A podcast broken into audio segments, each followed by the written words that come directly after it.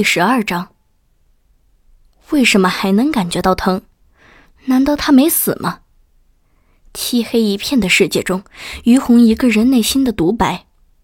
恍惚了一阵，于红才想起来他是背上受了伤，可为什么现在却是感觉自己的手掌和膝盖好疼，火辣辣的疼。漆黑一片的世界里，出现了一条明亮的细缝，于红的意识朝着这条光走过去，紧闭的双眼也随之睁开，浓烈而热情的阳光瞬间洒满他的整个世界。这里是……于红的瞳孔不由得剧烈的震颤，茂盛的野草，灰扑扑的堆满石子的土路，以及不远处低矮的房屋。这里是宁园滩。于红不可置信地看着这一切，他刚才不还在便利超市的库房里吗？怎么转眼间就回到了老家？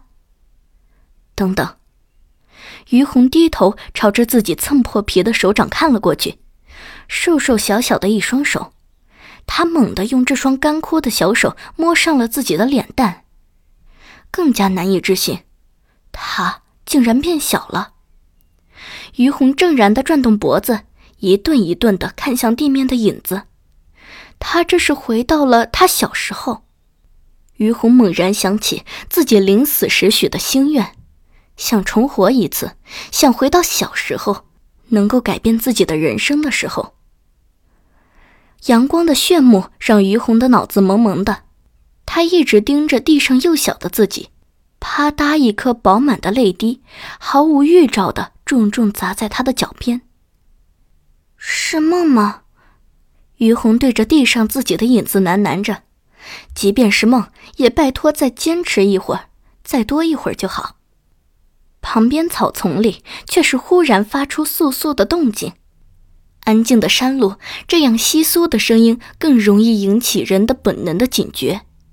于红猛地抬头向声音的源头看过去，却见一只灰兔子从草丛里腿脚有些不利索地蹦跶出来。于红还有些改不了的迟缓，眨巴了下水汪汪的大眼睛。他记得这只兔子，想着于红迈步朝这只灰兔子走过去，轻松的就抓住了它。往后腿瞧去，果然还是那只后腿受了伤，并且被人绑了草绳的兔子。于红手中抚摸着兔子的绒毛，许多记忆自动的就一股脑的全都涌现到他的脑海中。上辈子他十二岁那年，为了省下早饭的两毛钱，饿着肚子爬山路，再加上天气炎热有些中暑，不小心摔了一跤，晕乎了一阵，醒来之后就碰巧捡到了这只受伤的灰兔子。当时他兴冲冲地拎着这只灰兔子回家了，因着捡了个大便宜，连身体的不舒服也忽略了，也因此家里没一个人知道他在山路上摔倒了还躺了一段时间的事。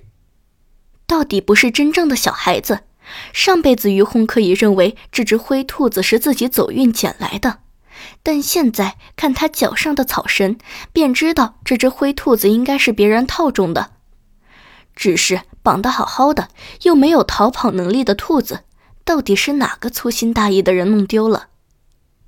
于红的耳尖动了动，好像听到了什么紧张的呼吸声以及急促的心跳声。于红抬头朝着不远处的一棵大树看过去，